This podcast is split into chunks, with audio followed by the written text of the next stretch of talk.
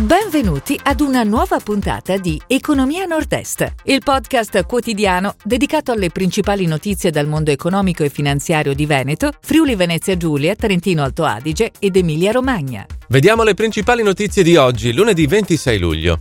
Agriturismi, luglio e agosto da tutto esaurito. Confidi Alto Adige, crescono le imprese garantite. Consorzio Mose, verso il concordato preventivo. Pordenone, dal Ministero 26 milioni per la riqualificazione.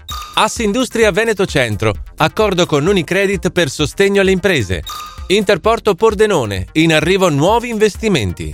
Trieste 11 milioni per Palazzo Biserini.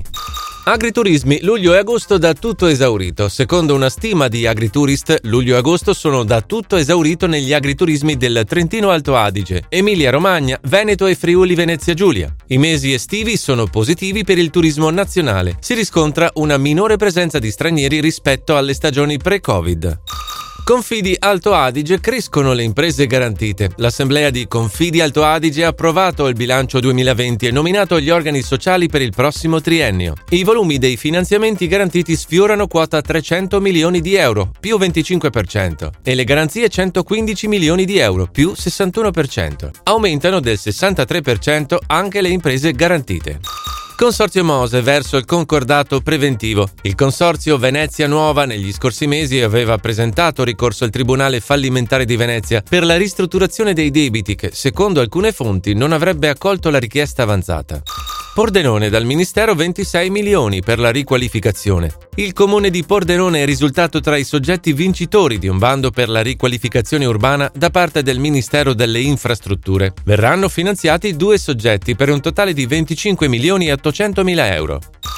Assindustria Veneto Centro, accordo con Unicredit per sostegno alle imprese. Partnership strategica per fornire un supporto economico-finanziario alle circa 3.500 imprese associate di Padova e Treviso. Questo è l'obiettivo che ha portato Unicredit e Assindustria Veneto Centro a siglare l'accordo quadro. Interporto Pordenone, in arrivo nuovi investimenti. Silvano Pascolo è stato confermato presidente di Interporto Centro Ingrosso SPA di Pordenone. Nei programmi futuri della società si preannunciano la stazione elementare, l'aumento dei fasci binari e la realizzazione di alcuni parcheggi. Trieste oltre 11 milioni per Palazzo Biserini. Saranno 11,2 milioni di euro i fondi destinati alla riqualificazione di Palazzo Biserini a Trieste, sede storica della Biblioteca Civica Attilio Ortis. L'intervento è stato deciso dalla Giunta regionale di Friuli Venezia Giulia.